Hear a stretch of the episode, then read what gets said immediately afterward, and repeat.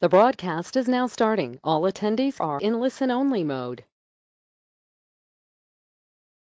Herzlich willkommen zu unserem neuen Webinar Entfesseln Sie die Macht von CodeMeter. Mein Name ist Eke Spiegelhalter und ich freue mich, dass Sie heute dabei sind. Jeden Monat erhalten Sie von uns wertvolle Informationen, technische Tipps und Erfolgsgeschichten, die Ihnen helfen, Softwareschutz, Lizenzierung und Security in Ihren Produkten und Lösungen zu optimieren. Wir von Vibo Systems beliefern Softwarehersteller und Hersteller intelligenter Geräte mit innovativen Technologien, neuen Geschäftsmodellen und maßgeschneiderten Beratungstrainings. Wir wollen Ihnen helfen, Ihr komplettes Lizenzierungsmanagement zu aktualisieren, zu optimieren und zu automatisieren, damit Sie sich auf Ihre Geschäftstätigkeiten konzentrieren können. Unsere heutigen Referenten sind Stefan Bamberg, Senior Key Account und Partnermanager und Wolfgang Völker, Leiter Produktmanagement und Support. Beide arbeiten am Firmensitz von Vibo Systems. Die neue CodeMeter-Generation ist eine Fundgrube an Möglichkeiten für Hersteller und ihre Kunden. Dazu zählen erweitertes Automatisierungspotenzial, neue Flexibilität und noch mehr Möglichkeiten bei der Softwareverteilung. Kernfunktionen, die Integration in Software und in Backoffice-Prozesse wurden um einzigartige Features für den Weltmarkt ergänzt. Bevor wir starten, wollen wir Ihnen noch diese Informationen geben. Am Ende des Webinars werden Ihre Fragen beantwortet, die Sie im Laufe des Webinars per Live-Chat gestellt haben. Wie gewohnt wird das Webinar aufgezeichnet und Sie können es sich nochmals anhören, sobald wir Ihnen den Link geschickt haben. Nun geht es los. Ja, herzlich willkommen zu unserem Webinar Ersatztermin an der HMI. Wir können alle nicht auf die Messe fahren. Die Umstände sind bekannt. Wir versuchen heute Ihnen hier aus dem Firmensitz in Karlsruhe ähm, allerhand äh, näher zu bringen. Auch wir sitzen natürlich, wie sich das gehört, räumlich getrennt. Das heißt, wir hoffen, dass die Abstimmung heute trotzdem ähm, klappt und wir äh, einen guten Eindruck hinterlassen können und äh, insbesondere natürlich auch viele spannende Dinge vermitteln. Also lassen Sie uns mal loslegen und lassen Sie uns die Macht von CodeMeter entfesseln. Ja, hallo auch von meiner Seite. Ich bin Stefan Bamberg, sitze ein Stockwerk unter dem Herrn Völker heute und äh, wir wollen Ihnen heute mal zeigen, wie CodeMeter äh, eingesetzt werden kann. Und zwar angefangen von dem Software-Schutz, den unsere Technologie ja bietet, bis hin zum äh, Managen und Verteilen der Lizenzen, die Sie Ihren Kunden geben können. Und das zeigt auch schon die zweite Folie, die wir hier haben nämlich erstmal die CodeMeter Core Features, also das, was CodeMeter an sich ausmacht. Einerseits zeigen wir Ihnen, wie die Integration in die Software erfolgt und auf der anderen Seite, wie die Lizenz, wie das Lizenzmanagement und die Lizenzverteilung über unser, unser Server-Tool, die License Central, äh, durchgeführt werden kann und insbesondere, wie die Verteilung auch in Ihre Backoffice-Systeme integriert werden kann. Also auf der einen Seite CodeMeter Core Features, das heißt, wie, wie sehen denn die Lizenzen eigentlich aus? Was brauche ich im Hintergrund, damit meine Applikation, die ich als Softwarehersteller geschrieben habe, mit dieser Technologie zusammenarbeitet? Wie wird das Ganze in Ihre Software integriert? Ich kann es automatisch machen, ich kann es über API Calls machen.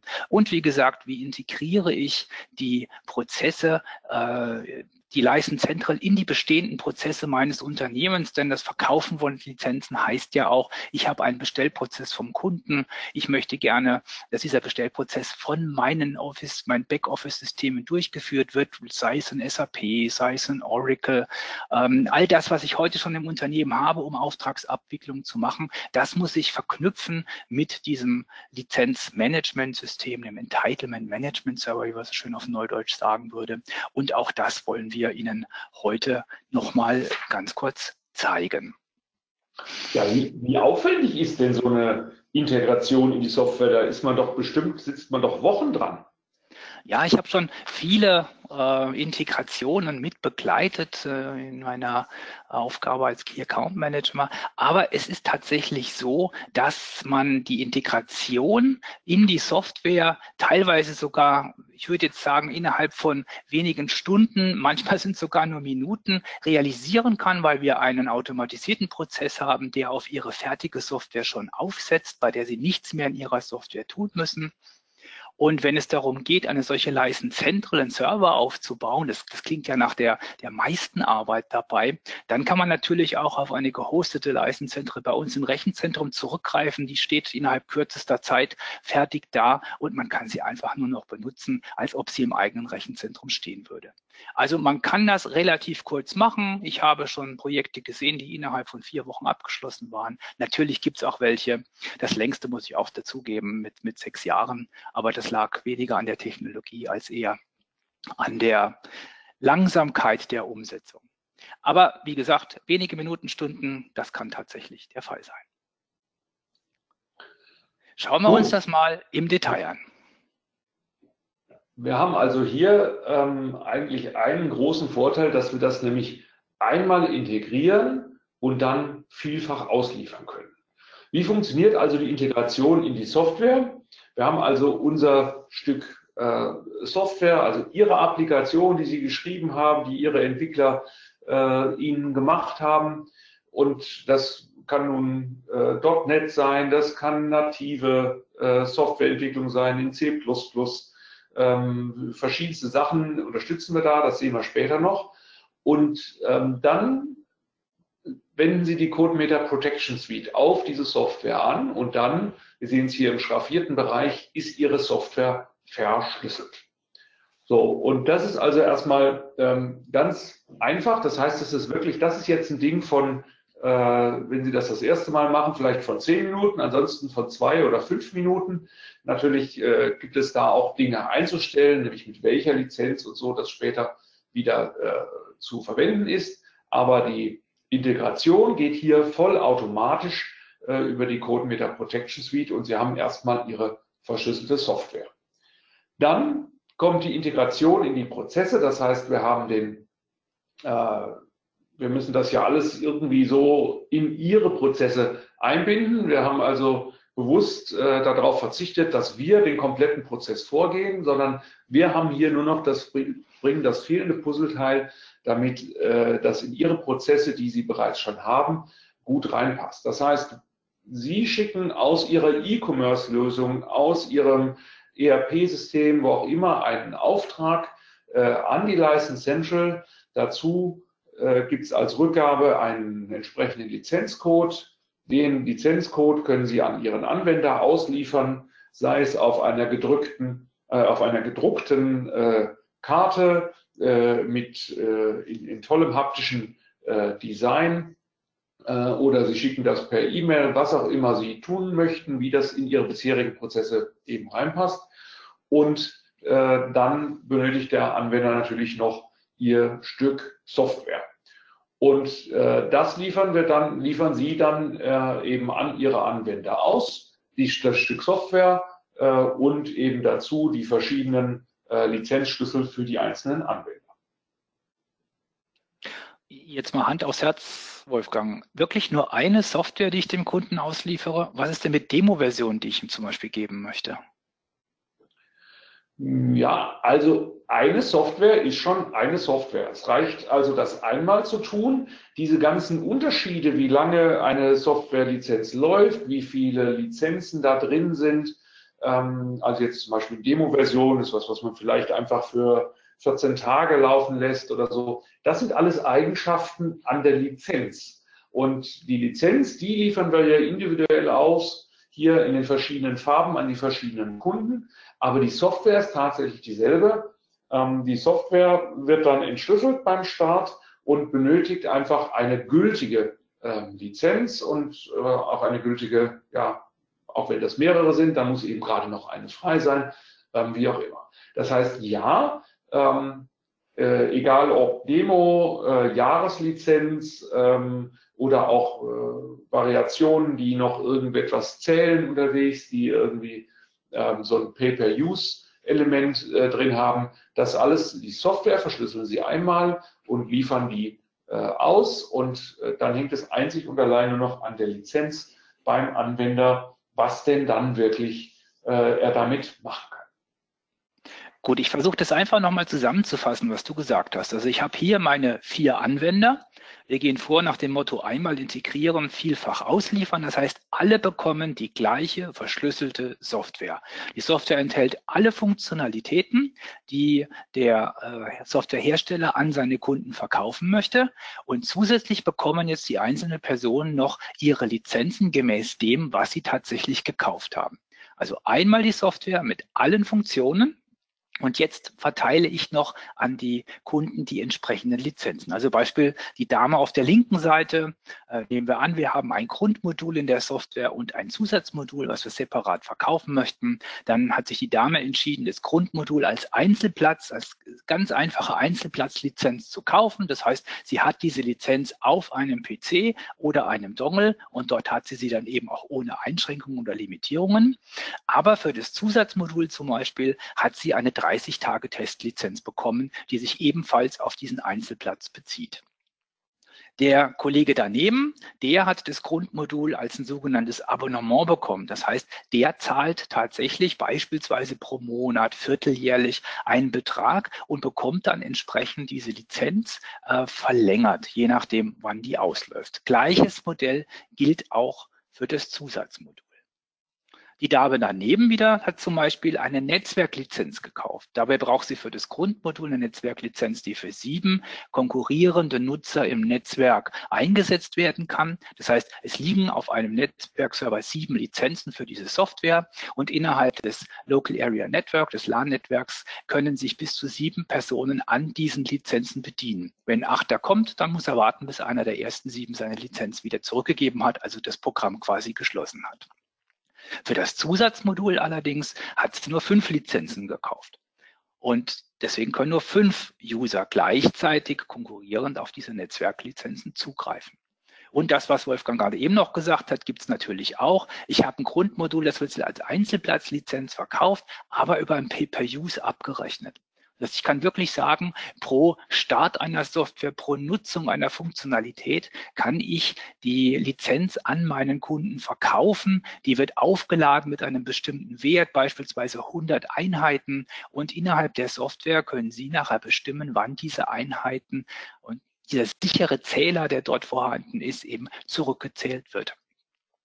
Also nochmal zusammenfassend, die Software ist immer die gleiche, zeigt sich auch in dem Blog der sieht überall gleich aus. Die Art der Lizenzen, wie sie der Kunde nachher auch nutzen möchte, die unterscheidet sich und in den allermeisten Fällen äh, brauche ich auch meine Software in keinster Weise dahingehend anzupassen. Also man kann einfach die Software einmal verschlüsseln mit den entsprechenden äh, Produktcodes, auf die wir noch gleich zu sprechen kommen. Aber unten drunter sitzen dann eben verschiedene Lizenzmodelle. Und das macht das Ganze so flexibel, weil einmal integrieren, aber vielfach ausliefern auf die unterschiedlichste Art und Weise. Das nochmal zur, zur grundsätzlichen Vorgehensweise und jetzt zeigen wir Ihnen mal, mit welchen Containern wir arbeiten können. Wolfgang, was gibt es denn da? Ja, also äh, jetzt tauchen wir langsam äh, ein äh, in die etwas äh, detailliertere Ansicht.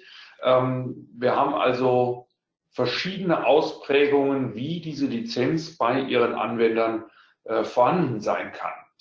Ähm, was wir auf den Systemen immer brauchen, irgendwo ist ein, ein Lizenzserver, der kann schlussendlich, kann der auch äh, lokal auf, dem, äh, auf einem Einzelplatzrechner laufen, wenn wir über eine Einzelplatzlizenz reden.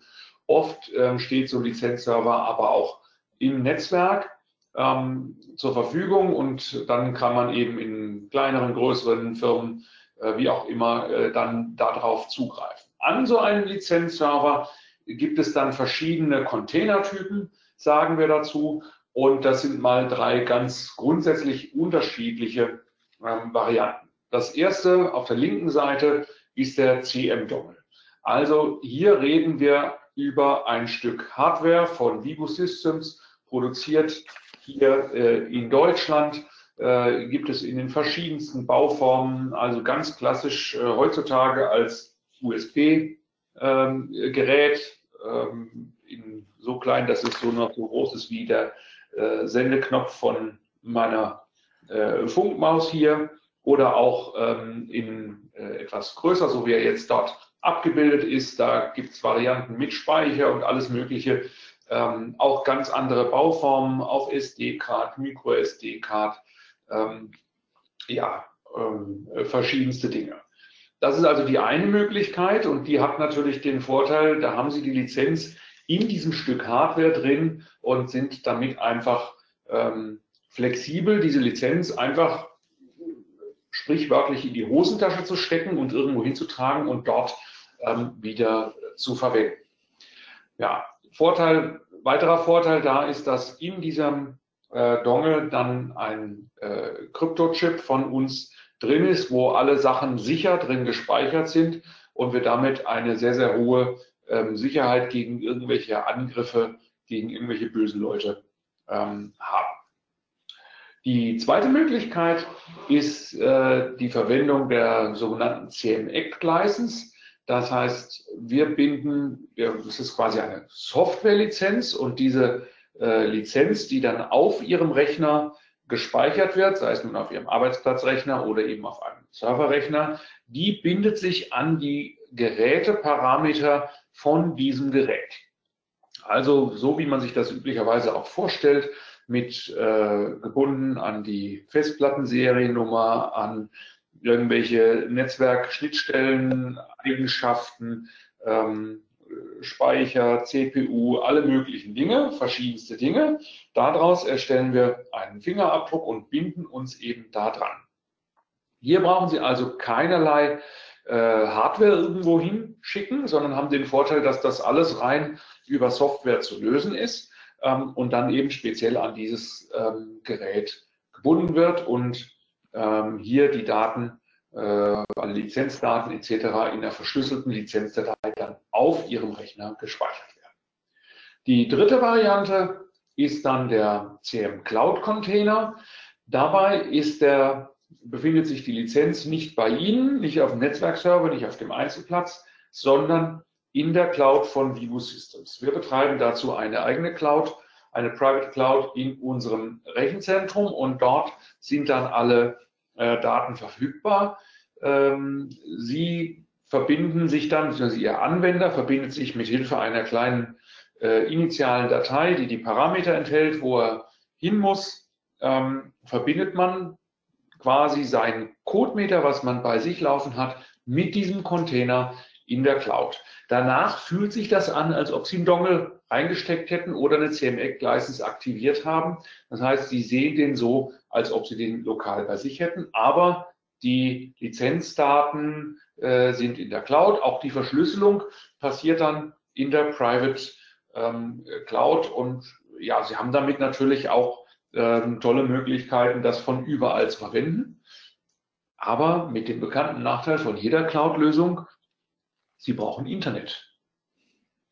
Ja, also man sieht, es ist für alle Anwendungsfälle was dabei. Wenn Sie etwas haben, was sowieso äh, Internet benötigt, dann kann man sehr gut einen Cloud-Container verwenden. Äh, wenn Sie äh, mit sehr hoher Sicherheit, aber lokaler Flexibilität unterwegs sein sollen, ist der Dongle eine gute Wahl.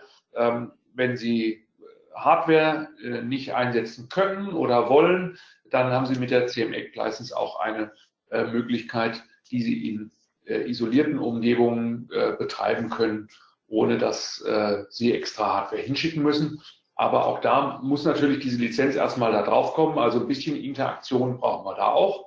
Äh, das muss kein direkter Online-Zugriff sein, aber dann doch eine Verbindung irgendwie in die Außenwelt. Das mal so als so ein Überblick, was es alles gibt. Und jetzt gucken wir dann vielleicht etwas mehr rein, ob das irgendwie unterschiedlich ist und was man da alles Besonderes wissen muss und wie überhaupt diese ganze Lizenzierung aufgebaut ist. Genau, eins möchte ich noch ergänzen, Wolfgang. License Server, das klingt ja so hochtrabend, aber letztlich ist es zum Beispiel unter Windows ein Service, der mit installiert wird, unter Linux ein Daemon, der mit installiert wird. Also das Ganze ist jetzt kein, kann, muss man sich vorstellen, als ein riesen Server, den ich da aufstelle, sondern es ist tatsächlich eher etwas Softwaretechnisches, was diese Verteilung auch vornehmen kann. Und apropos Verteilung, der große Vorteil ist gegenüber anderen Lösungen auf dem Markt, Sie können sich später erst entscheiden, ob Sie einen Dongle eine Ecklizenz oder Cloud-Container nutzen wollen für die Integration in die Software, spielt das keine Rolle. Das ist transparent durch diesen License-Server, durch diesen äh, Service, der im Hintergrund läuft. Ich habe sogar Kunden, die benutzen einfach Dongles in dem einen Teil der Welt, Ecklizenzen im anderen Teil der Welt und bieten auch noch jetzt in der Zeit vom Homeoffice äh, auch noch Cloud-Container an, damit die Kunden halt einfach zu Hause über die Cloud dann die Lizenzen holen können, weil sie ihren Dongle vielleicht noch im Büro liegen haben. Also das ist der große Vorteil an dem System. Ich kann das auch mischen und mixen und ich muss nicht unterschiedliche Ansätze verfolgen. Ich muss nicht unterschiedliche APIs integrieren. Es ist immer die gleiche Integration in die Software, egal welches Lizenzierungssystem, Dongle, Ecklicense oder Cloud-Container ich verwende. Und jetzt gehen wir mal ein bisschen tiefer in die Sache rein, damit Sie ein Grundverständnis dafür bekommen, wie die Technik funktioniert. Und im Prinzip fangen wir mal an mit den Lizenzeinträgen. Also ein Lizenzeintrag, also das, was nachher der Kunde auf seinen Rechner aktiviert, besteht immer aus zwei Teilen. Einerseits dem sogenannten Firmcode. Das ist im Prinzip eine Identifikation für Ihre Firma äh, und einen Produktcode, das ist die Identifikation für eine Software, Teile der Software. Und zusammen ergeben die einen Lizenzeintrag. Das heißt, so ein Lizenzeintrag ist immer bestimmt durch, er kommt von dieser Firma und er ist für dieses, äh, für dieses Produkt, für dieses Feature eines Produktes gedacht. Der Firmencode wird fest von Vibo Systems vergeben. Das heißt, Sie bekommen hier einen weltweit eindeutigen Code und dahinter sitzen dann natürlich kryptografische Schlüssel, die Ihrem Unternehmen zugeordnet worden sind, damit auch klar ist, nur Sie können das verschlüsseln mit diesen Schlüsseln, nur Sie können auch Lizenzen für einen solchen kryptografischen Code auch tatsächlich erzeugen. Das soll ja niemand anders auf der Welt können, außer Sie. Firmencode wird von Vibo Systems vergeben. Der Produktcode wird dann vom Hersteller vergeben. Das kann man sich so vorstellen, ich habe meine Applikation mit mehreren Funktionalitäten und das Produktmanagement legt fest, für welche Funktionalitäten ich einen Produktcode, eine Lizenz als Kunde später brauche und die wird dann eben innerhalb des Programms diesen verschiedenen Funktionen zugeordnet. Wie man das macht, sehen wir später noch, kann automatisch passieren, kann manuell passieren. Und dann ist diese Applikation verschlüsselt beispielsweise und der Kunde braucht nachher auf seinem Rechner einen Lizenzcontainer und einen solchen sehen wir auf der rechten Seite im Moment ähm, dargestellt. Das kann ein Dongle sein, das kann eine Softwarelizenz sein, das kann eine Cloud-Lizenz sein. Wie gesagt, für die Applikation ist das egal. Wichtig ist nur, Sie ist von einem bestimmten Unternehmen, hier als Firmcode, unser Demo-Firmcode 6 Millionen zehnmal ausgewählt und der Produktcode, äh, der für verschiedene Funktionalitäten eingesetzt wird. Das heißt, ich kann beispielsweise sagen, ich habe die Basisfunktion eines Moduls und die soll dem Produktcode 201.000 zugeordnet werden. Ich habe eine Zusatzfunktionalität, die soll dem Produktcode 201.001 zugeordnet werden. Und ich habe einen Produktcode 201.002, der soll einer weiteren Funktionalität im Programm zugeordnet werden. Und so habe ich nachher mein Programm in verschiedenste Funktionalitäten unterteilt und ähm, habe dann Produktcodes für diese Funktionalitäten, die sich in einem Lizenzcontainer beim Endkunden nachher befinden müssen, damit er diese Funktionen tatsächlich auch verwenden darf.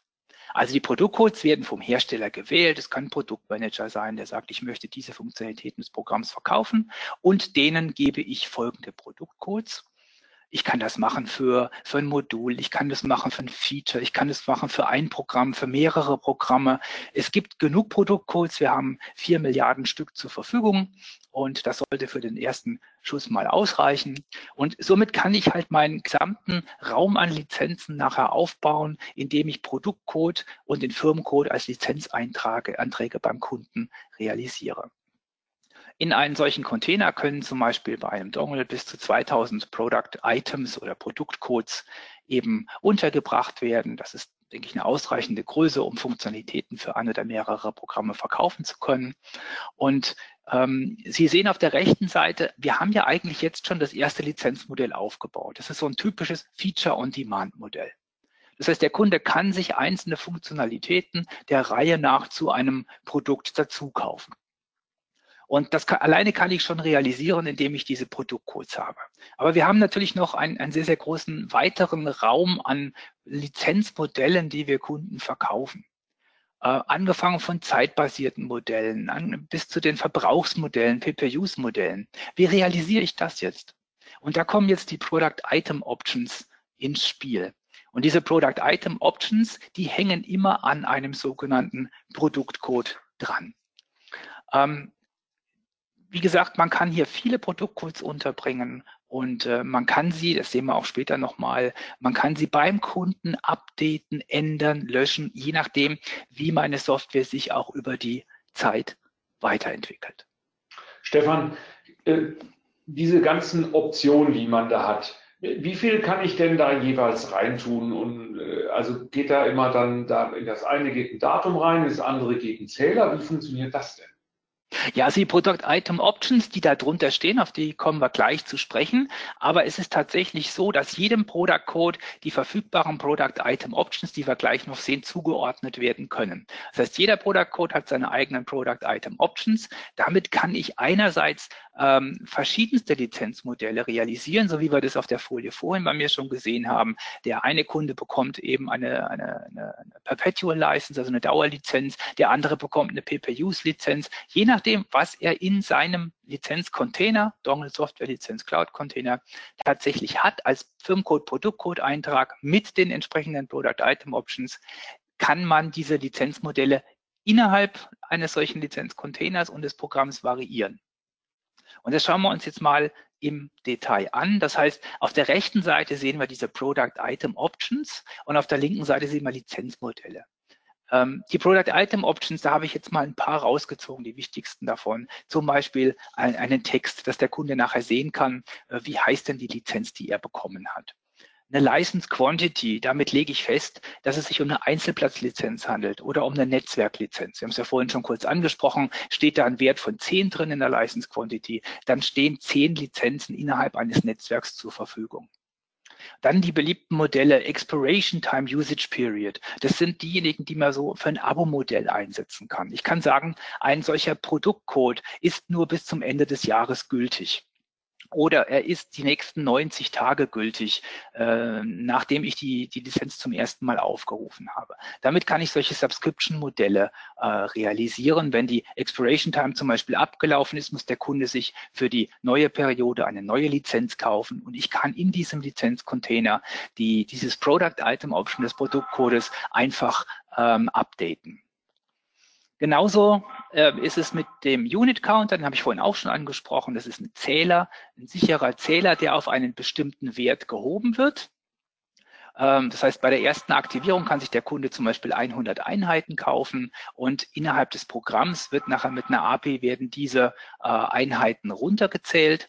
Und wenn die Einheiten runter äh, auf Null äh, runtergegangen sind, dann kann der Kunde sich wieder neue Lizenzen bei Ihnen kaufen, also neue Einheiten bei Ihnen kaufen. Und somit habe ich auch hier ein Pay-per-Use-Modell.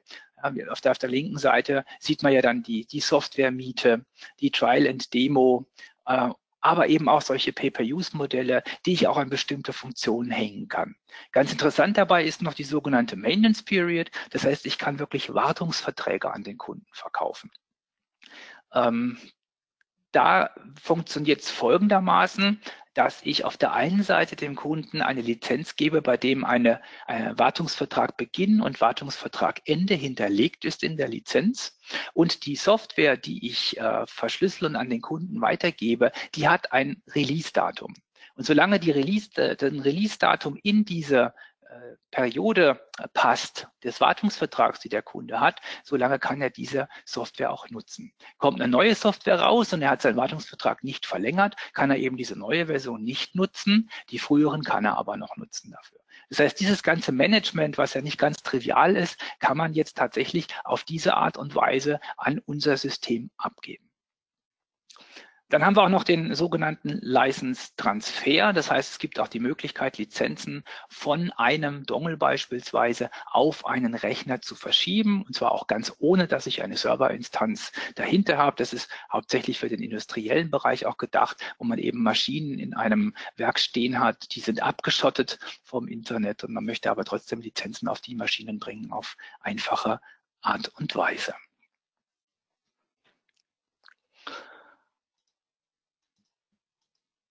Ja, Hier habe ich nochmal, ja, genau, Wolfgang. Ich, vielleicht grätsche ich nochmal rein und äh, ja.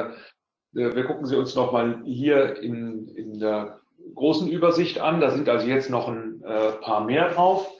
Ähm, einige hast du jetzt eben schon erklärt. Dann machen wir einfach noch ein paar, ähm, die ähm, vielleicht noch nicht äh, so dran waren. Ähm, die ähm, zum Beispiel die äh, Feature Map ermöglicht, äh, die möglich, äh, ermöglicht einem in einem 32-Bit-Zähler verschiedene Bits unterzubringen und diese mit abzufragen, auch zu kombinieren. Wird zum Beispiel gerne verwendet, um Abgrenzungen bezüglich der eigenen Softwareversion äh, vorzunehmen und eben pro äh, Hauptversion, die man auch bezahlt haben möchte, ähm, dann zusätzliche Feature-Bits zu geben und kann dann eben zum Beispiel den Neukunden, der kommt, nur genau diese Version äh, freischalten, während man äh, dem Kunden, der ein Upgrade macht, einfach nur diese Version zusätzlich freischaltet und er zum Beispiel überlegen kann, dass er von seinen fünf Netzwerklizenzen drei noch in der alten äh, Version äh, 5 benutzt, äh, während zwei schon in der neuen Version 6 verwendet werden. Ähm, Module Items ähm, ist ähm, eine Schachtelungsebene, ähm, die wir bei den äh, Universal äh, Firmcodes haben. Das ist übrigens auch die farbliche Abgrenzung hier. Ähm, das, was in Grau, ja, was ist das für eine Farbe? Da haben Sie jetzt die beiden richtigen Referenten erwischt. in, diesem, äh, in dem anderen Farbton äh, bei Module Items ähm, äh, dargestellt ist. Also das ist in Universal Firm Code. Äh, das ist einfach das, was Sie jetzt, äh, wenn Sie neu einsteigen, und wir sind jetzt ja hier heute in einem Einsteigervortrag, ähm, dann an Optionen haben. Da haben Sie das komplette Paket, alles ähm, und in den Systemen, in den kompatiblen und immer noch unterstützten und viel verwendeten Systemen ähm, sind dann die Varianten in dem, ich sage mal hellblau oder was das immer für eine Farbe ist, verfügbar. Die neuen Features halt einfach im aktuellen. Ja, Module Items ist eine Verschachtelung schlussendlich von Product Items, also von dem, was wir eben auf der Folie vorne gesehen haben, womit man da verschiedene machen kann, kann man jetzt auch welche untereinander hängen. Also Schachtelungstiefe ist nur eins. Das heißt, man kann innerhalb von einem Product Item noch äh, eigentlich weitere Product Items unterbringen und die haben auch dann so eine tolle Vererbungslehre, ähm, so dass man also, ähm, wie man das von Klassen kennt, einfach ableitet und solange man nichts Spezielles in dem unteren setzt, erbt das einfach die Eigenschaften von oben drüber. Das heißt, äh, zum Beispiel bei einem äh, Bundle-Paket, wo Sie äh, mehrere Software-Lizenzen in einem Bundle hinterher verkaufen, können Sie das als eine äh, Oberlizenz, also mit einem normalen Product verkaufen, machen dort ein Ablaufdatum vielleicht dran und dieses Ablaufdatum gilt dann für alle darunter hängende Lizenzen der eigenen äh, einzelnen Untermodule. Ja, ähm, auf was könnte man noch eingehen? Named User License äh, ist auch so ein Lizenzmodell, was äh, doch immer noch mal verwendet wird, ähm, dass man ganz spezielle Lizenzen für ähm, einzelne Nutzer kauft. Ähm, das ist einfach in der Regel eine einfach wirtschaftliche Abgrenzung, äh, die da vorgenommen wird und dann eben gesagt wird, nur für den Benutzer WV, der darf diese Lizenz benutzen und wenn der halt im Urlaub ist, äh, dann muss halt eine zweite Lizenz einfach da sein für irgendeinen anderen ähm, Nutzer. Auch das unterstützen wir ähm, über diese Produkteigenschaft. Linker Time ähm, nicht so häufig genutzt, aber finde ich auch immer ein interessantes Feature. Es ist eine sogenannte Nachlaufzeit. Das heißt, die Lizenz bleibt noch länger belegt, als sie eigentlich von der Software verwendet wird. Ähm, das macht man zum Beispiel im Bereich von ähm, Compilern oder irgendwelchen Applikationen, Berechnungsapplikationen, die nur kurz laufen und in der Kombination mit so einem Zugriffsmodus, der sich, der die Lizenzen für den gleichen Anwender äh, teilt, also dass man die Lizenz als gleicher Anwender mehrfach benutzen kann, wird da draußen Schuh und man kann da äh, ganz schön dafür sorgen, dass der Compiler auf dem eigenen Rechner 20 Mal laufen kann, ganz schön hintereinander. Aber wenn man einen anderen Nutzer äh, den Compiler benutzen möchte, er vielleicht einfach noch zwei Minuten warten muss, bis die Lizenz wieder für ihn frei ist, sodass man also auch bei kurzlaufenden Applikationen eine sinnvolle Lizenzierungsabbildung hinbekommt. Ja, License Transfer ist ähm, eines der Hauptfeatures ähm, von äh, diesem neuen Universal Firmcode, den ich Ihnen schon angesprochen habe. Ähm, meistens äh, wird das verwendet, äh, um Lizenzen ausleihbar ähm, zu haben. Das heißt, ich habe zehn Lizenzen auf meinem Server in meiner, bei meinem Anwender äh, und äh, wenn jetzt ähm, jemand, ein Vertriebsmitarbeiter, äh, das Haus verlässt und geht für drei Tage auf Rundreise durch Deutschland, also wir erinnern uns noch an die Zeiten, als man sowas noch gemacht hat und nicht alles online gemacht hat, ähm, dann hat man, wenn man mit der Deutschen Bahn fährt, eben doch nicht immer VPN und Zugriff auf die Netzwerke äh, zu Hause, sondern benötigt dann einfach äh, eine Lizenz, die man lokal auf seinem Rechner hat. Und dieses Ausleihen, dieses Borrow, ähm, das kann man dann eben tun, dass, ohne dass man das groß vorher vorbereiten muss. Sie als Softwarehersteller erlauben das, aber äh, wenn Sie das einmal erlaubt haben, dann geht das. Dann kann von dieser Lizenz, von diesen zehn Lizenzen, kann dann eben äh, eine ausgeliehen werden auf das Laptop zum Beispiel von diesem Vertriebsmitarbeiter und dann ist das einfach für eine Weile äh, dort verfügbar und am Server ist die Lizenz halt eben nicht mehr ähm, verfügbar. Ich glaube, das äh, kommt später auch nochmal, dass wir mhm. uns das nochmal genauer angucken. Diese ähm, Ausleihe ist aber ein gern genutztes ähm, Feature an dieser Stelle. Ja, für genau. die auch mehr so, ja, eine dumme Frage noch zwischendurch, oder? Nein, eine intelligente, nein. Ich wollte gerade jetzt nochmal übernehmen, wollte sagen, und für all, das sind alles vorgefertigte Lizenzmodelle oder Product Item Options, die wir definiert haben, aus unserer Erfahrung, aus der Notwendigkeit des Marktes heraus. Aber es gibt natürlich auch noch eine ganze Menge Ideen, die von Seiten unserer äh, Softwarehersteller kreiert werden, die gerne noch bestimmte Dinge in der Lizenz unterbringen würden. Und genau das ist der rechte Teil, den Sie noch sehen, User Data, Protected Data, Customer und License Informations.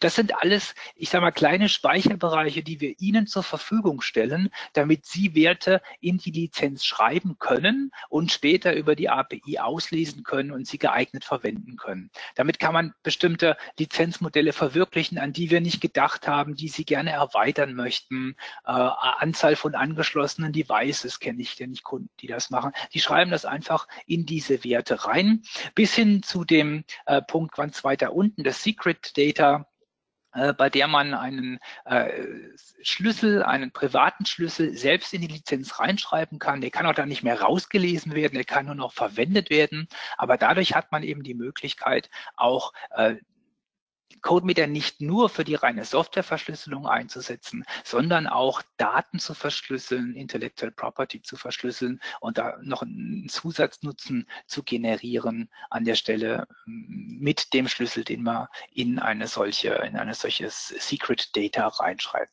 Also das ermöglicht die Erweiterung in begrenztem Maße natürlich, aber die Erweiterung dieser Lizenzmodelle und äh, jeder Product Code kann dann eben auch solche kleinen Speicherteilchen enthalten, die Sie selber beschreiben können.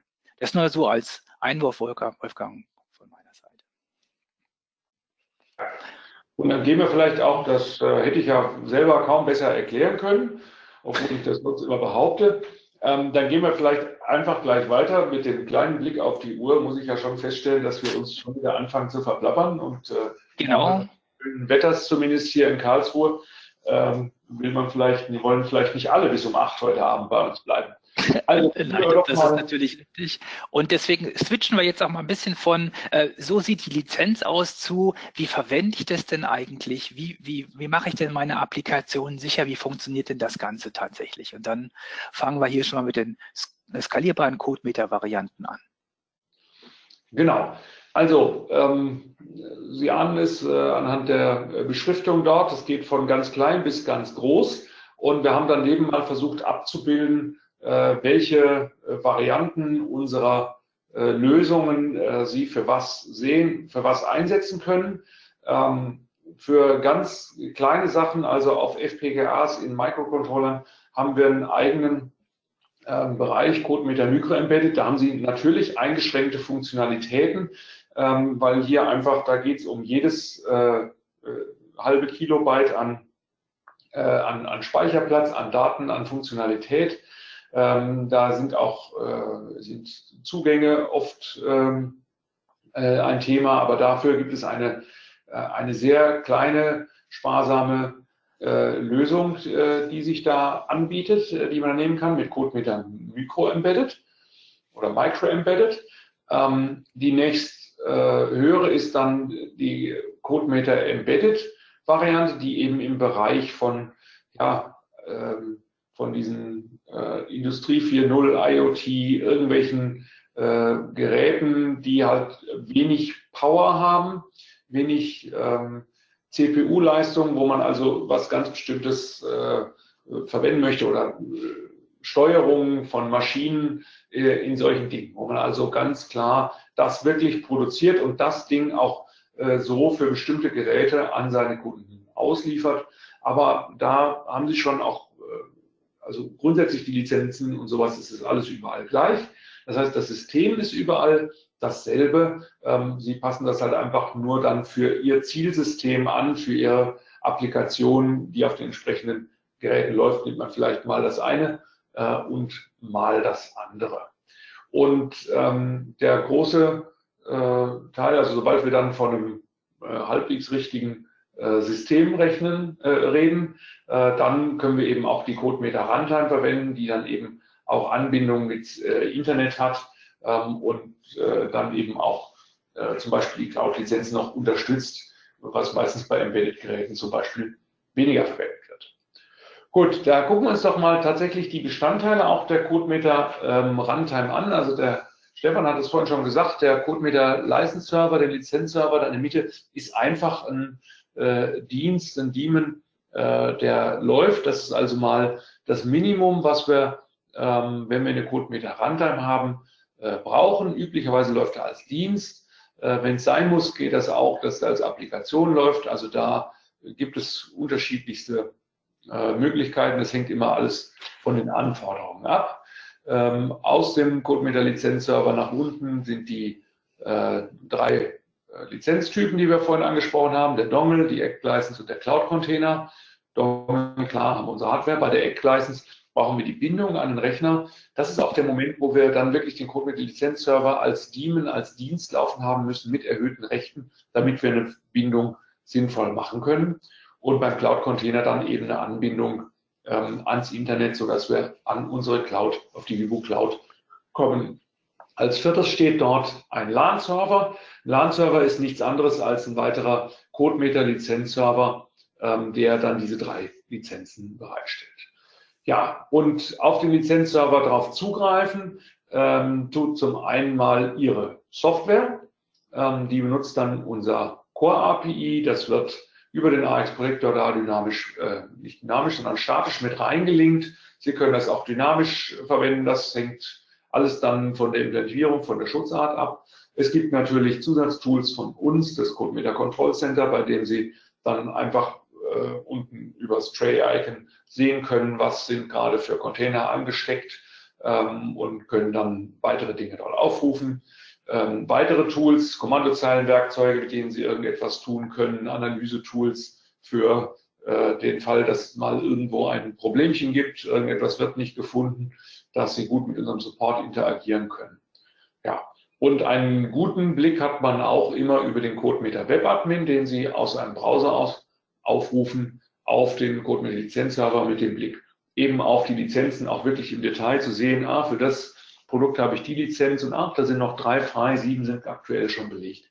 Das alles kann man da sehen. Und wie das dann im LAN aussieht, unten rechts, den hatten wir angesprochen, das sehen wir dann auf dieser Folie. Genau, da übernehme ich dann noch mal kurz. Also ich hatte es vorhin schon mal angesprochen. Äh, man kann einen Rechner im Netzwerk ja zu einem äh, Lizenzserver ernennen. Äh, das haben wir jetzt mal links dargestellt. Das ist der Lizenzserver im Netzwerk. Dort steckt zum Beispiel ein Dongle dran mit zehn Lizenzen. Da ist eine Softwarelizenz aktiviert mit zehn Lizenzen. Oder da ist eben der Durchgriff auf die Cloud möglich. Auch, auch dort ist ein Container drin, der zehn Netzwerklizenzen zur Verfügung stellt. Und dann haben wir eben die Clients im Netzwerk, im lokalen Netzwerk, die auf diese Lizenzen zugreifen können. Und das funktioniert äh, genau so, dass dieser äh, Service, der im Hintergrund läuft, der also bei allen läuft, sowohl bei dem Lizenzserver als auch bei dem Client, im Grunde genommen immer der gleiche der Runtime Service ist Im Lizenz-Server-Fall wird ja aber entsprechend konfiguriert, dass eben klar ist, dieser Rechner mit diesem Code Runtime Service, der stellt Lizenzen im Netzwerk zur Verfügung. Alle anderen sind in Anführungszeichen normal konfiguriert und konsumieren diese Lizenzen. Also nehmen wir mal Ihre Software auf der rechten Seite in dem roten Kasten, die beispielsweise über eine API auf äh, Inhalte dieser Lizenz zugreift und sei es nur, Sie möchten diese Lizenz belegen. Dann äh, redet der Code mit der Lizenz Server auf dem Client äh, über ein TCP-IP-Protokoll, über den Port 22350, der für uns reserviert ist, für Evo Systems, eben mit dem Code mit der License Server, also der Code mit der Runtime, auf dem Lizenz-Server im Netzwerk. Das heißt, das ist ein Kommunikationsmechanismus, der über den Code Media License Server gesteuert wird und äh, entsprechend auch konfiguriert wird. Damit habe ich die Möglichkeit, in so einem Netzwerk auch mehrere Lizenzserver zu definieren, einfach um zu sagen, ich brauche eine Verfügbarkeit der Lizenzen. Wenn der eine Rechner nicht da ist, dann soll der andere übernommen werden. Wir haben relativ viel Aufwand betrieben, um Berechtigungen zu ermöglichen, Zukunftsberechtigungen. Aber das hier ist jetzt der, die, die Grundvorgehensweise, wie ein solches, äh, wie so eine solche Netzwerklizenz realisiert wird. Also kein großer Aufwand, es ist immer gleich der gleiche Code mit der Runtime Service, aber eben einmal konfiguriert als Lizenzserver und dort befindet sich auch der entsprechende Lizenzcontainer und einmal nur die Code mit der Runtime, so wie man sie standardmäßig installiert, die dann eben auf diese äh, auf diese Lizenzen zugreifen kann in dem Lizenzcontainer im Netzwerk. Ähm, zweite zusätzliche Funktionalität, da ist wieder ein Thema für dich, äh, Wolfgang, ist der, die Übertragung von Lizenzen.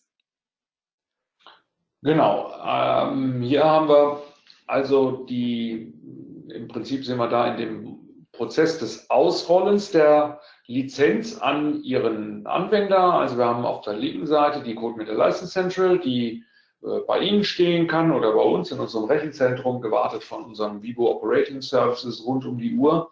Ähm, von dort wird die Lizenz aktiviert auf äh, einen Lizenzserver beim Anwender. Ähm, das kann also da irgendwo zum Beispiel im Serverraum irgendein System sein, auf dem die Lizenzen dann laufen und äh, dann sind die dort ähm, verfügbar. Das ist jetzt hier mit einem Fall mit Aktivieren dargestellt. Ähm, das ist natürlich ein ganz kleines Ping-Pong, mal hin und her, äh, bis das da ist und dann ist die Lizenz dort, dort verfügbar.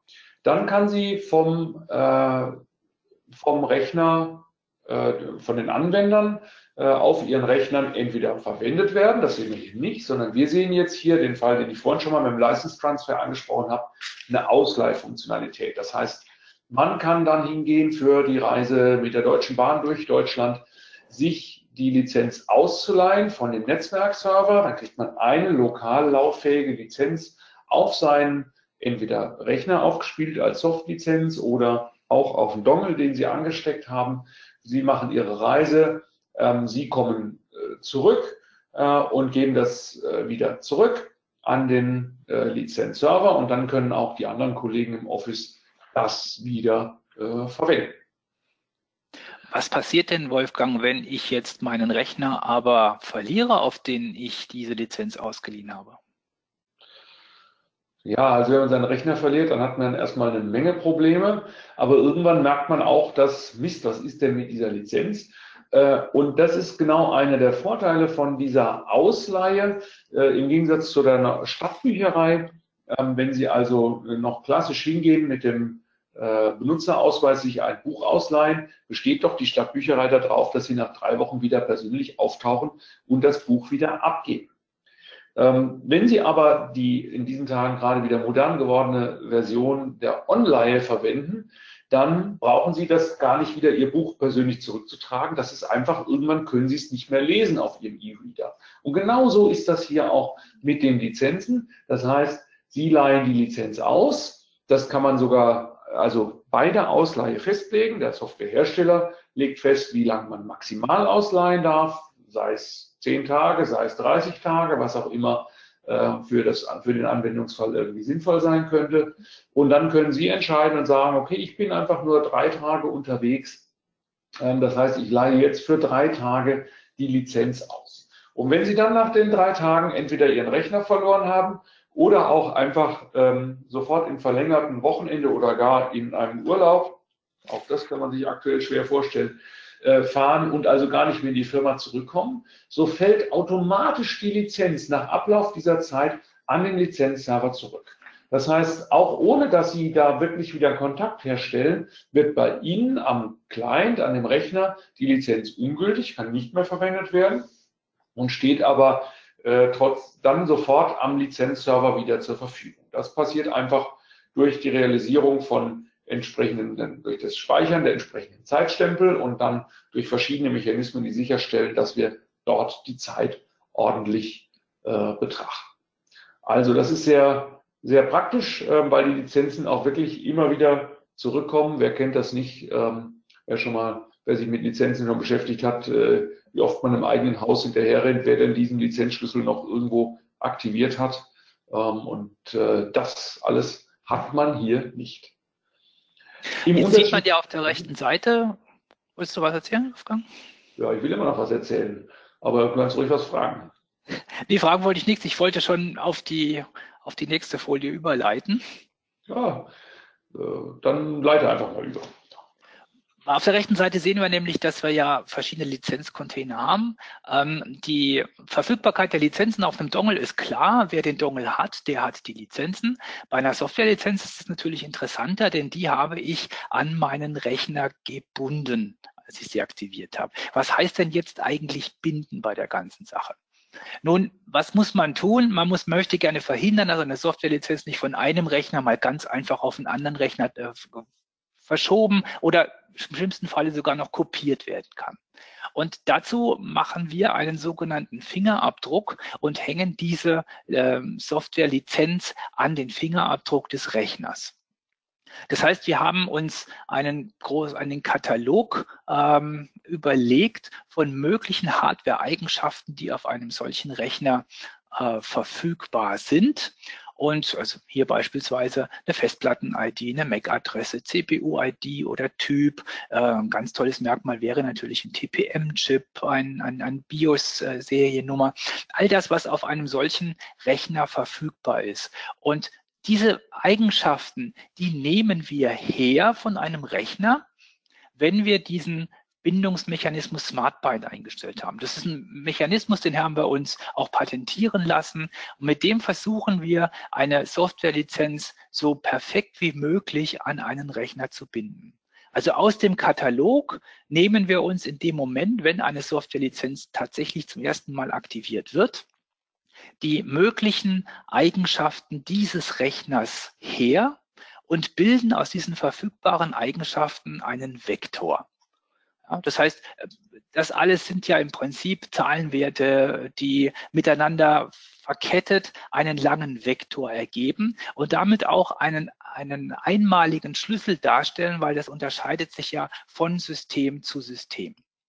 Und mit diesem Eigenschaftsvektor da erzeugen wir den sogenannten Fingerabdruck, der rauskommt, also quasi so ein, ein, ein, ein Passbild des, des Rechners, eben gebildet aus diesem Eigenschaftsvektor. Wir ähm, merken uns natürlich die Inventarliste, was haben wir herangezogen, äh, um äh, diesen Fingerabdruck zu erzeugen.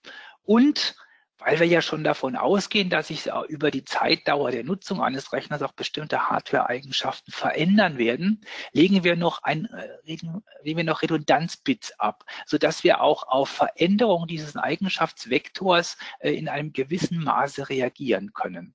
Das heißt, bei der initialen Aktivierung wird dieser Fingerabdruck erzeugt, dient quasi als privater Schlüssel dieses Rechners, den wir ja dann erzeugt haben.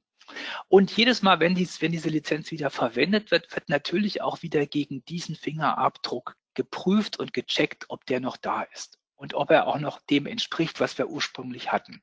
Leichte Abweichungen durch, ich habe meine Festplatte ausgetauscht, ich habe meinen Rechner gepimpt und eine bessere CPU reingebaut. Das versuchen wir damit abzufangen, dass wir die Redundanzbits haben und festgestellt wird, wie groß die Abweichung ist zu dem ursprünglichen Zustand während der Aktivierung. Und so wie ketten groß? wir eine Softwarelizenz an einen Rechner. Stefan, wie groß ist denn dann die Toleranz? Also was darf ich denn alles austauschen, damit das äh, dann doch äh, noch tut und ab wann geht es kaputt? Ja, das ist eine gute Frage. Wir haben uns das so überlegt, dass wir eine gewisse ähm, Toleranz auf den Gesamtvektor äh, anbieten. Das heißt, ich kann sagen, ich erlaube äh, 10% Änderung des Vektors, ich erlaube 30% oder 50%, also so eine relativ lose äh, Kopplung an die Rechner-Hardware, äh, weil man im Detail natürlich nicht sagen kann, wenn ich die nächste Festplatte austausche, äh, dann, dann äh, bricht die Softwarelizenz. Und das will man natürlich nicht haben, weil eine gesprochene Softwarelizenz funktioniert nicht mehr und man hat einen Support-Call. Früher hat man es eben nur an eine Eigenschaft gekettet, zum Beispiel an die MAC-Adresse. Heute versuchen wir das über diese Smartband an so viele Sachen wie möglich zu ketten und durch die Angabe, wie viel Prozent sich ein Vektor ändern darf, haben wir so einen, so einen qualitativen Wert, ob ich das jetzt strikt, äh, mittel oder lose an einen Rechner koppeln will. Und das ist eigentlich schon eine ziemlich gute Sache, äh, denn damit vermeide ich mir meine Support-Calls, weil ich ähm, das Ganze hinauszögere. Weil irgendwann habe ich dann mal so viele Hardware-Komponenten ausgetauscht, dass die Lizenz tatsächlich nicht mehr funktioniert, aber dann ist es auch irgendwie ein anderer Rechner beim, beim Kunden. Also das sind eher Circa-Werte, die wir da benutzen können, weil ähm, es hängt ja auch davon ab, wie gut verlässlich ist ein solcher Wert, äh, wie lang ist ein solcher Wert, Festplattenseriennummer, wie viel kann ich davon verwenden. Äh, deswegen kann man es nicht exakt sagen, jetzt bei der nächsten Komponente bricht es, aber die äh, Erfahrungen, die unsere Kunden mit zum Beispiel dem Werk Medium gemacht haben, sind halt so sehr gut, dass man sagen kann, Medium einstellen und ich bin meine Sorgen dahingehend los. Gut, wunderbar. Da haben wir jetzt also viel gelernt, auch über das Smartbind, wie das alles so zusammenpasst. Weil ich denke, was jetzt doch noch auch interessiert ist, wie bringen wir das Ganze in äh, die Software rein? Wie machen wir also diese Integration, von der wir am Anfang so toll erzählt haben? Das geht alles so schnell und ohne große Probleme. Wie sieht's denn da aus? Ja, wie vorhin schon angesprochen, es gibt die automatische Verschlüsselung. Äh, das heißt, ich nehme ein Executable, ich nehme eine DLL und über die CodeMeter Protection Suite können wir unter verschiedensten Betriebssystemen mit verschiedenen Sprachen automatisiert äh, einen, ein Executable oder eine DLL, also ein Binary, ein unverschlüsseltes Binary in ein verschlüsseltes Binary überführen. Das ist der einfachste Weg. Ich muss an meiner Applikation nichts tun. Ich kann sie einfach so nehmen und kann sie automatisch verschlüsseln. Die Software Protection API äh, lässt es mir aber trotzdem zu, dass ich dann, auch wenn ich es automatisiert verschlüsselt habe, ähm, einfach noch zusammen mit dem AX Protector, den wir Ihnen gleich noch zeigen, trotzdem noch so kleine Dinge selber machen kann. Ich kann äh, Verschlüsselungen, Entschlüsselungen machen von Codebereichen. Ich kann äh, Prüfungen durchführen, ob Lizenzen da sind oder nicht da sind, einfach weil ich den Kunden nicht in eine Fehlermeldung laufen möchte, wenn eine Funktionalität nicht da ist, sondern ich blende vielleicht vorher den Knopf weg, weil ich schon weiß, diese Lizenz ist nicht auf dem Rechner vorhanden, also blende ich den Knopf weg. Das sind so Dinge, die man über diese WUPI zusammen mit dem AX Protector ganz einfach realisieren kann. Und für weitere Funktionen, und das ist wirklich dann das gesamte CodeMeter-Universum, was, äh, was die äh, Core-API hier bietet, da kann ich halt Funktionalitäten mit dem Stick durchführen auf Basis von reinen API-Calls. Das geht natürlich vom Nachfragen, was ist denn, was, welche Lizenzen gibt es denn, welche Eigenschaften haben diese Lizenzen, Sie erinnern sich Produktcode, Product Item Options, bis hin zu, ich möchte gerne Daten verschlüsseln. Äh, ich möchte sie gerne asymmetrisch verschlüsseln. Ich möchte gerne ähm, äh, symmetrisch verschlüsseln und asymmetrisch verschlüsseln. Ich möchte gerne äh, Prüfungen machen auf, ich möchte gerne Hashwerte erzeugen, ich möchte gerne Authentisierungen durchführen. Alles das ist mit der API möglich, abseits dessen, was wir ohnehin als reinen äh, Schutz der Software schon anbieten. Das ist die Core API, ähm, die Sie dann noch in Ihre Software auch unabhängig vom AX Protector einbauen können. Das haben wir für die unterschiedlichsten äh, Systeme auch realisiert und das können wir Ihnen jetzt hier mal zeigen, Wolfgang. Ja, da machen wir noch einen kurzen Blick äh, auf die CodeMeter Protection Suite, was die alles kann. Aber ich glaube, wir bleiben wirklich bei einem kurzen Blick darauf. Äh, auch wieder eine Folie, über die man zehn Minuten lang äh, wunderbar äh, erzählen könnte. Wichtig ist einfach äh, die Unterstützung für die verschiedenen ähm, Software äh, also sei es Native Code, sei es .NET, sei es Java. Ähm, das ist also die eine äh, Ebene. Und dann haben wir auf der anderen Ebene ähm, einfach, was für Codemeter-Varianten sind unten drunter, was gibt es für Lizenzprüfungen, wie sind die Schutzmechanismen da. Und äh, das ist dann einfach bedingt durch die Technologie, ähm, was für Code man hat, was man tun kann.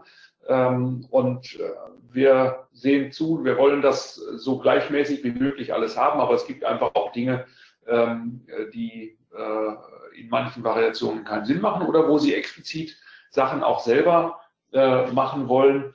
Eben AX-Protector und IX-Protector sind zum Beispiel ist so ein, so ein Übergangspunkt. Beim AX-Protector machen sie sich einfach beim Schutz und kriegen ein sehr hohes Schutzniveau beim EX Protector können Sie dann einfach noch individuellere ähm, Sachen dazu tun.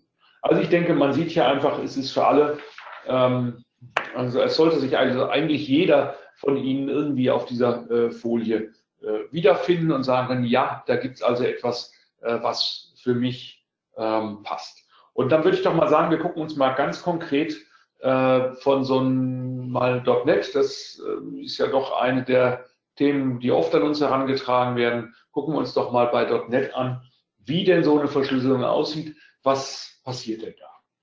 Genau, das ist, äh, falls Sie es glauben sollten, nicht etwa der Original Source Code, sondern das ist äh, genau das, was die, das Tool Just Decompile aus einem ungeschützten .NET Assembly gemacht hat. Und wie Sie sehen, äh, ist das eigentlich der Source Code. Das heißt, gerade bei .NET-Applikationen liefert man, auch wenn man das Gegenteil davon denkt, seinen Source Code eigentlich mit aus, was man natürlich nicht wollte. Und jetzt ist die Frage, was können wir jetzt mit unserem, äh, mit unserer Protection Suite, dem AXProtector.net zum Beispiel tun dagegen? Ja, also da wird, ähm, wenn man sich so eine kombinierte Anwendung äh, AXProtector.net, ähm, also nicht beim AXProtector, sondern eine .NET-Applikation anschaut, äh, dann äh, sind da eben, äh, besteht die aus den verschiedenen Teilen und wir analysieren das, nehmen das auseinander und bauen den Code entsprechend um. Das heißt, ähm, gerade beim äh, .NET ist es ja so, dass Sie äh, diese MECL-Sprache äh, zwischendurch haben als, als Zwischenschicht, womit man wunderbar normalerweise angreifen kann. Aber andererseits können wir die auch nicht wirklich verändern. Wir brauchen also alle Einsprungspunkte, alle Namenspunkte müssen bleiben, äh, damit eben äh, die, der Ablauf der Applikation weiterhin so ist wie vorher. Deswegen gibt es dann diesen Stubcode äh, auf der rechten Seite, den wir sehen nach der äh, Verschlüsselung. Da äh, bleiben im Prinzip alle äh, Methoden im Original ähm, erhalten. Und äh, der eigentliche funktionale Code, der da drin ist, der wird allerdings ausgelagert in andere Methoden, die dann dynamisch zur Laufzeit wiederhergestellt werden. Und da befindet sich dann der verschlüsselte Code. Ähm, das gleiche passiert bei den Ressourcen. Die werden also ebenfalls äh, verschlüsselt abgelegt. Und damit das hinterher alles funktioniert, benötigen wir auch noch die sogenannte AX Engine, also äh, den Code äh, drumherum, der dann dafür sorgt, dass beim Start der Applikation die Lizenzen abgefragt werden, dass beim Einsprung in eine bestimmte Funktion dann eben auch die Entschlüsselung durchgeführt wird über die Lizenz, über die Schlüssel, die darüber ähm, verfügbar sind. Ja, und schauen wir uns doch mal das Ergebnis an. Das heißt, hier habe ich wieder ein Just Decompile, aber diesmal äh, angewendet auf unser geschütztes .NET Assembly. Und wie Sie sehen, sehen Sie nichts. Ähm, hier unten, das ist alles sinnloser Code, der äh, dazu führt, ähm, Sie sehen es hier, Specified Argument was out of range. Das heißt, auch dieses Tool kommt jetzt damit nicht mehr zurecht. Man hat also damit seinen Code tatsächlich geschützt. Gucken wir uns noch mal kurz an, was wir vorhin schon angesprochen haben, also die APIs, die zur Verfügung stehen. Ja, wir haben die, äh, das sogenannte WUPI API, Vibu Universal Protection Interface. So, so ist man auf diese schöne Abkürzung gekommen. Ähm, das ist ein High-Level API, mit dem man einfach noch die Funktionalitäten, die man sonst im AX Protector fremdbestimmt hat, also die wir dann für Sie festgelegt haben, ähm, in eigenbestimmt umwandeln kann, sodass Sie also selber entscheiden können, wann wird etwas getan, Ähm, und hier zum Beispiel führt so ein WUPI Check License. Also das ist etwas, da wird nach der vordefinierten Lizenz, die Sie beim Verschlüsseln äh, mit definiert haben, äh, die den Index 1 hat, äh, wird hier gesucht und wenn diese verfügbar ist, dann wird eben eine entsprechende Funktion in diesem Fall aufgerufen. Das heißt, hier können Sie eine Lizenzprüfung ähm, wirklich selber machen und dann passiert eben das auch genau zu dem Zeitpunkt, wo Sie das möchten. Das heißt, die Applikation startet einfach mit Ihrer Grundlizenz und erst wenn dann jemand wirklich in dieses Menü zum Beispiel möchte, um einen Font zu ändern, dann wird auch dieser Check angeworfen und bringt dann entsprechend den Fehler. Oder aber Sie gehen hin und führen das am Anfang durch, um festzustellen, ob das, die Lizenz für dieses Modul da ist und dann überhaupt erstmal die Funktionalität ähm, wiederum einzublenden. Das ist unterschiedlich möglich. Ähm, ja, also das ist das äh, WUPI API. Ähm, dann unten drunter, wer es härter mag, der kann das CodeMeter Core API verwenden. Da machen Sie dann alles selber. Schlussendlich setzt der AX Protector auch nur auf diesem Core API auf. Ähm, was die Lizenzfunktionalitäten und den Verschlüsselung äh, betrifft. Äh, über Access werden Lizenzen belegt. Da kann man dann natürlich auf dem Klavier spielen und genau die Parameter setzen, wie man sie gerne haben möchte. Äh, Krypt macht äh, Verschlüsselung, Entschlüsselung, je nach äh, gesetzten Parametern, Infos kann man auslesen, Lizenzen natürlich wieder freigeben, ähm, etc. Auch das Ein- und äh, Spielen von Updates ähm, kann man über das Core API dort steuern und kann zum Beispiel in die eigene Software integrieren, dass dann äh, Updates für die Lizenz, die man irgendwie von der License Central erhalten hat, automatisiert ähm, eingespielt werden. Genau. Ähm, wann benötigt denn so ein, ein Core API Zugriff? Du hast gesagt, wenn ich es härter haben möchte. Was heißt denn das genau? Ja, ähm, also da gibt es die unterschiedlichsten ähm, äh, Anwendungsfälle. Ein Beispiel wäre jetzt hier, wie ich es gerade schon angedeutet habe, dass man selber diese Lizenzverwaltung und auch das Update ähm, zum Beispiel von der Lizenz ähm, steuern möchte aus seiner Applikation heraus. Zum Beispiel der berühmte Knopf gibt es, äh, gibt es ein Update für die Software. Äh, den kennt man ja schon, wo man dann irgendwo auf einer Webseite nachguckt. Und so könnte es zum Beispiel auch den äh, Funktionalität in Ihrem Programm geben im Hilfemenü mit Prüfe auf Lizenzaktualisierung äh, und dann könnte eine Kontextdatei erzeugt werden, diese im Hintergrund zur License Central übertragen werden ähm, und äh, dann erhält man, sofern verfügbar, eine Update-Datei, die man dann wiederum einspielt. Und falls eben keine verfügbar ist, jo, dann gibt es halt kein Update, dann ist alles up to date. Gut, gehen wir mal ein bisschen weiter noch in der ganzen Sache. Jetzt haben wir uns also die Verschlüsselung angeschaut, die APIs angeschaut, mit der man aus der Anwendung heraus äh, arbeiten kann. Ähm, ich habe es am Anfang schon mal erzählt, äh, das Managen und Verteilen von Lizenzen ist natürlich ein wesentlicher und wichtiger Punkt bei der ganzen Sache. Und wie das jetzt im Detail funktioniert, dazu haben wir auch noch ein paar Folien aufgestellt. Das heißt, wie erzeuge ich mir denn überhaupt eine Lizenz für den Kunden? Und da gibt es jetzt verschiedene Abstufungen. Äh, alles basiert auf der CodeMeter High-Level Programming API, auch HIP heißt die bei uns. Ich kann also mit einem Kommandozeilentool beispielsweise Lizenzen programmieren. Ich kann mit einem Windows-Tool Lizenzen programmieren, zum Beispiel für die Dongles.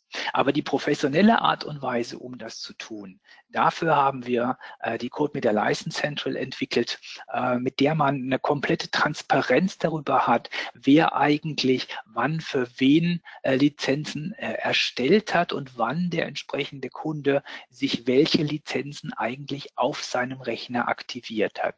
Das heißt, diese ganzen Informationen stecken in der License Central drin, auch die Art und Weise, wie der Kunde nachher seine Lizenzen aktiviert. Und äh, das gucken wir uns dann gleich nochmal an. Aber es gibt natürlich auch die Möglichkeit, und das war das, was Wolfgang gerade eben schon angedeutet hatte, auch aus einer eigenen Anwendung heraus kann ich über APIs einen solchen Vorgang der Aktivierung einer Lizenz beispielsweise steuern.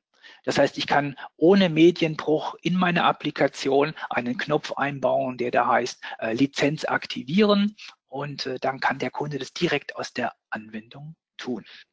Da muss ich jetzt dann doch mal kurz noch reingrätschen. Das ist jetzt nicht 100% korrekt, denn das hier wäre eine eigene Anwendung, die auf dem High-Level Programming API aufsetzt. Das ist die zentrale äh, Schnittstelle, mit der alle Programmierung stattfindet. Und diese Anwendung, die wir hier jetzt haben, das wäre also eher eine bei Ihnen im Haus, äh, beim Softwarehersteller, äh, vielleicht ein Tool, was ähm, äh, im Versand unten einfach die Lizenzen erstellt, ohne das Ganze drumherum mit irgendwelchen äh, Internet-Applikationen und sonst irgendwas. Wovon ich vorhin gesprochen habe, war einfach die, das Abrufen einer äh, Update-Datei oder das, äh, die Anfrage nach einer Update-Datei, die man dann übers Internet Richtung License Central ähm, schickt. Ja, also wir müssen bei den APIs grundsätzlich unterscheiden. Es gibt die APIs, die Sie dann beim Anwender wirklich einsetzen. Das waren also das WUPI API innerhalb des AX Protectors, das ist das Core API.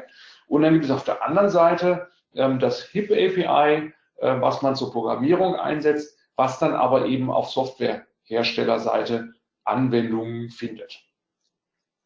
Hm, gut, danke für die Klarstellung. Gut, gehen wir aber schon mal einen Schritt weiter, weil die Zeit läuft uns dann doch langsam davon. Ähm, ganz wichtig ist dieser Entitlement-Server, der bei uns Code mit der License Central heißt. Es handelt sich dabei um ein Ticketsystem. Das heißt, man stellt dem Kunden einen Aktivierungscode, bei uns heißt es Ticket, zur Verfügung und er löst sich das ein. Und wie sieht das im Detail aus? Auf der linken Seite sitzt der Softwarehersteller, auf der rechten Seite sitzt der Kunde, der Anwender, der seine Lizenz haben möchte, entweder auf einem Dongle oder aktiviert und gebunden an die Hardware als reine Softwarelizenz oder auch als Cloud-Lizenz. Und in der Mitte in der Cloud steht dann auch die License Central. Ausgehend von einem ERP-System oder einem CRM-System, das in einem Unternehmen die Auftragsverwaltung und die Kundenverwaltung übernimmt oder einem E-Commerce-System, das von einem Hersteller zur Verfügung gestellt wird, gibt es im ersten Schritt den sogenannten Auftrag. Das heißt, ein Kunde möchte Lizenzen beim Softwarehersteller kaufen. In der License Central sind alle Produkte definiert, die der Hersteller verkaufen möchte. Und in einem zweiten Schritt erstellt er dann für diese Lizenzen, die der Kunde kaufen möchte, ein sogenanntes Ticket, also ein Aktivierungscode. Dieses Ticket wird an den Kunden geschickt. Also Ticket kennen Sie wahrscheinlich, hat jeder von uns schon benutzt. Buchstaben, Zahlen, Kombination mit Minus getrennt. Letztlich ein Passwort, das es mir erlaubt, die Lizenzen abzuholen. Das kriegt der Anwender, er bekommt eine E-Mail, es ist aufgedruckt auf den Lieferschein. Es gibt da viele, viele Möglichkeiten, wie dieser Ticketcode zum Kunden kommt. Und über ein Lizenzportal, also browserbasiert oder über die eigene Software, in der das Ganze integriert wurde von Ihnen, kann er sich jetzt über dieses Ticket äh, und den Fingerabdruck des entsprechenden Containers ein Update der Lizenz oder eine initiale Lizenz äh, holen. Das heißt, mit diesen fünf Schritten ist der komplette Prozess der äh, Versendung einer neuen Lizenz beziehungsweise des Updates einer bestehenden Lizenz schon abgedeckt. Gut, jetzt ähm, habe ich äh, hier, äh, ich beobachte ja nebenbei die Fragen, die so äh, eintrudeln und äh, die kamen schon vor einiger Weile und jetzt ist der Zeitpunkt, sie auch äh, dann hier weiterzugeben und zu beantworten. Wie sieht denn jetzt die Anbindung aus an diese ERP-Systeme? Ganz konkret, wie sieht das denn aus bei SAP? Haben wir da vorgefertigte Schnittstellen? Was haben wir? Ja, also Integrationen haben wir schon in viele Endsysteme durchgeführt. SAP ist natürlich insbesondere äh, in Deutschland und Europa ein ganz wichtiges. Äh, dafür haben wir dann auch noch einen Partner, die Firma Informatics in Österreich, die das schon sehr oft durchgeführt hat. Denn was ich auch gelernt habe, ist, nicht jedes SAP sieht aus wie das nächste SAP-System. Es gibt individuelle Einstellungen.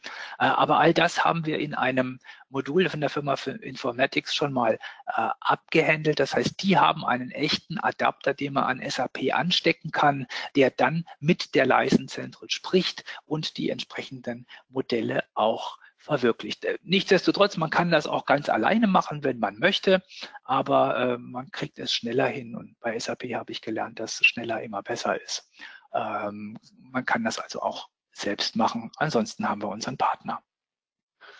Gut, so viel für SAP, aber ich meine, äh, nicht jeder hat sich dieses äh, kleine Programmchen aus der Nähe von Karlsruhe gekauft, ähm, sondern äh, ist vielleicht äh, einfach, äh, hat irgendwo einen Online-Shop, hat sich irgendwo eingekauft, wo seine Sachen verkauft werden. Wie sieht denn da die Anbindung aus? Unterstützen wir, welche Online-Shops unterstützen wir? Wie sieht das aus?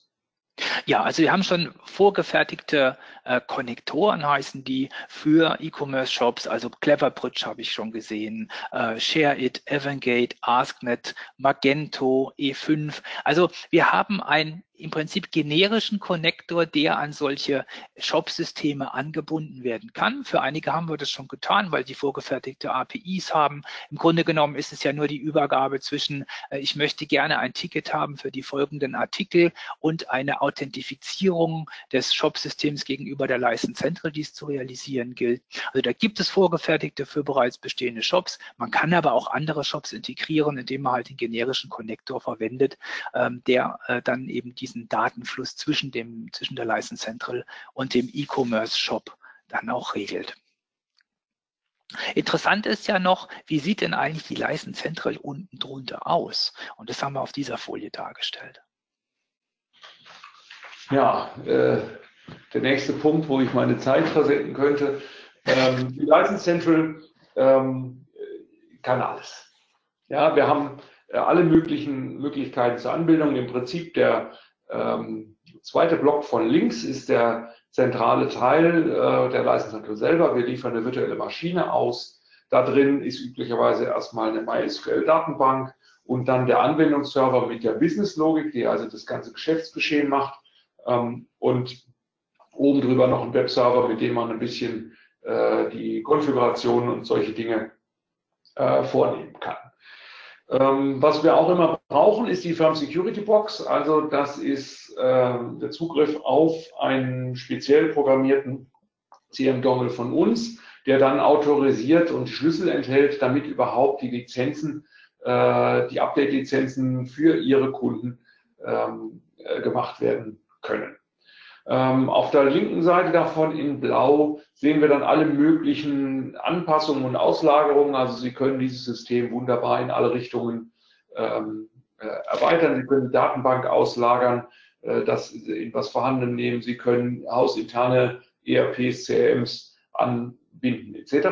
Auf der anderen Seite ähm, ist dann die Anbindung in äh, die weite Welt. Das heißt, ein vorgelagerter Webserver, den man in der DMZ dort betreibt, der äh, für zweierlei Dinge dienen kann. Zum einen äh, die Aufträge entgegenzunehmen von äh, E-Commerce-Lösungen, von einem Salesforce, von irgendwelchen Online-Shops, die irgendwo sind, äh, die ganz gezielt dann äh, die Sprache sprechen dieses Shops und das entgegennehmen. Oder eben das, was wir vorhin immer als Lizenzportal etc. schon gesehen haben, äh, die Aktivierung durch die Anwender, sei es über, den, über ein Stück Software auf dem Rechner des Anwenders oder über den Browser.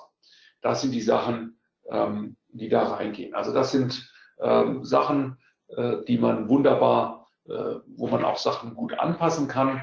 Ähm, die meisten Sachen auf der rechten Seite, die da so eine leichte Streifung haben, das sind Sachen, die sind, gibt's vorgefertigt von uns äh, und die kann man äh, schnell und einfach äh, anpassen und customizen, sei es den Connector für die entsprechenden Shops oder das Webdepot eben auch mit ihren Firmenfarben, mit ihrem Firmenlogo, so dass sich der Kunde gleich da ähm, zu Hause fühlt. Und ähm, das alles ähm, kann man dann schon, äh, kann man dann auch noch verwenden äh, oder kann man bei uns hosten lassen äh, in verschiedenen Versionen. Da bieten wir also für unterschiedliche Ansprüche auch unterschiedliche ähm, Versionen an. Ähm, die haben wir, glaube ich, noch nicht groß erläutert. Ähm, das hängt dann einfach davon ab. Für äh, Kunden, die nicht so viele Aktivierungen haben, gibt es eine sogenannte Data Center Edition.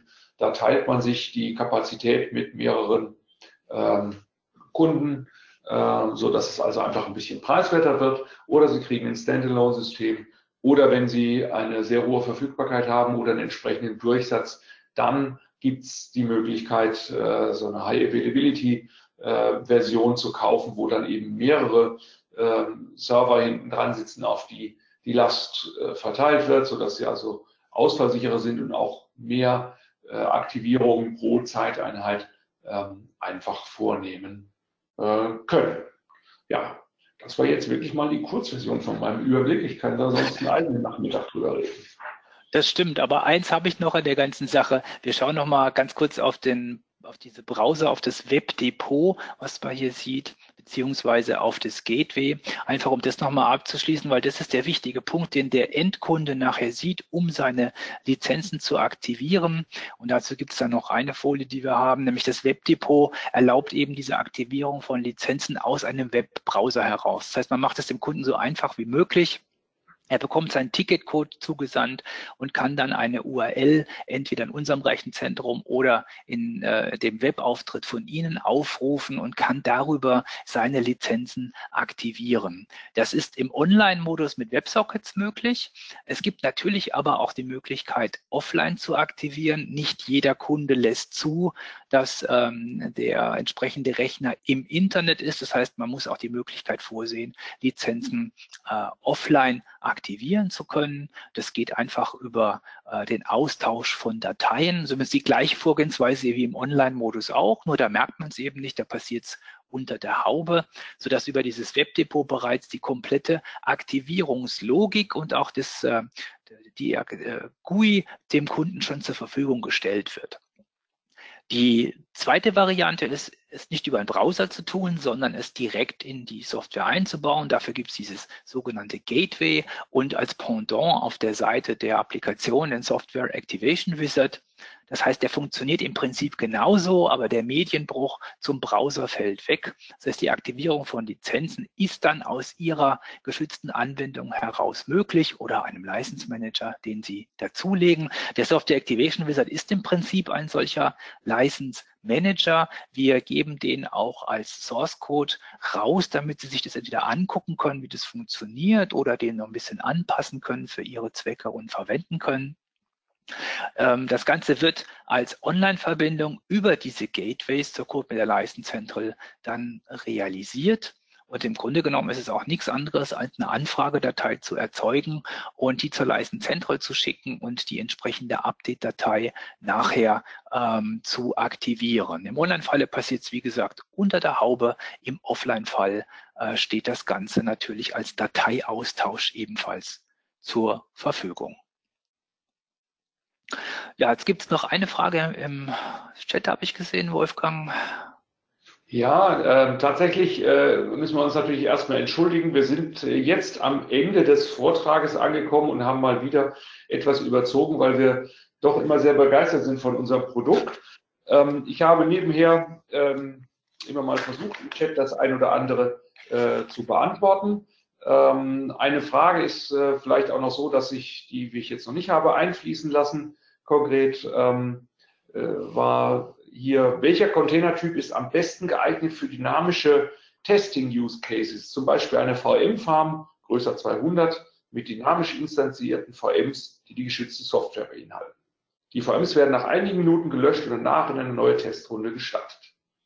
Ja, also das ist natürlich ähm, schon äh, Power Verwendung der Lizenzierung und da muss man sich dann überlegen, was man tun möchte. Man könnte natürlich diese Lizenzen immer in diese einzelne VM reintun, dann ist sie aber auch hinterher wieder weg. Ähm, das ist also, und das Aktivieren dauert auch.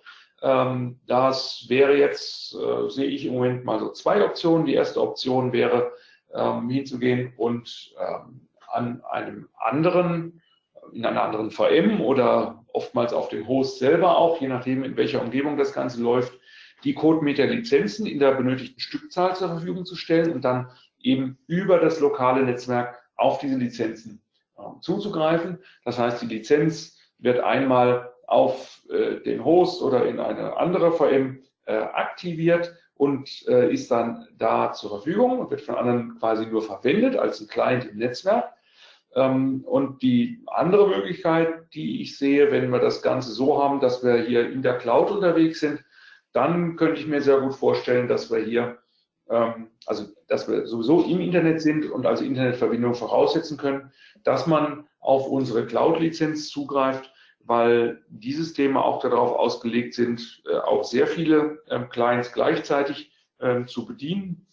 Selbst wenn der einzelne Client schickt auch immer nur kleine Daten, also das ist nicht so viel Datenvolumen, ähm, aber die Kryptographie muss halt eben dann auch noch durchgeführt werden. Und dann geht die Lizenz natürlich auch nie verloren, wenn Sie eine VM wieder kaputt machen, weil sie ja gar nicht wirklich dort ist. Sie haben nur eine Verbindung äh, zu der Cloud-Lizenz ähm, hergestellt. Das wären mal so die beiden Hauptmöglichkeiten und es gibt noch mehr, wenn man noch weiterreden möchte. Aber ja. Ja, das sind also die Fragen aus dem Chat gewesen tatsächlich. Also SAP hatten wir noch äh, als Frage. Äh, das habe ich vorhin schon einfließen lassen. Und das war das, was jetzt an detaillierten Fragen, denke ich, dabei war, die auch für die Allgemeinheit noch irgendwie interessant wären.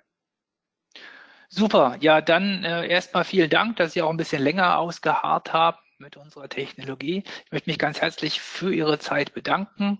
Ähm, bleiben Sie gesund, bleiben Sie zuversichtlich und ich würde mich freuen, Sie bei einem unserer nächsten Webinare wieder begrüßen zu dürfen. Von meiner Seite aus vielen Dank und auf Wiederhören. Auch von mir auf Wiederhören. Bis zum nächsten Mal beim Webinar.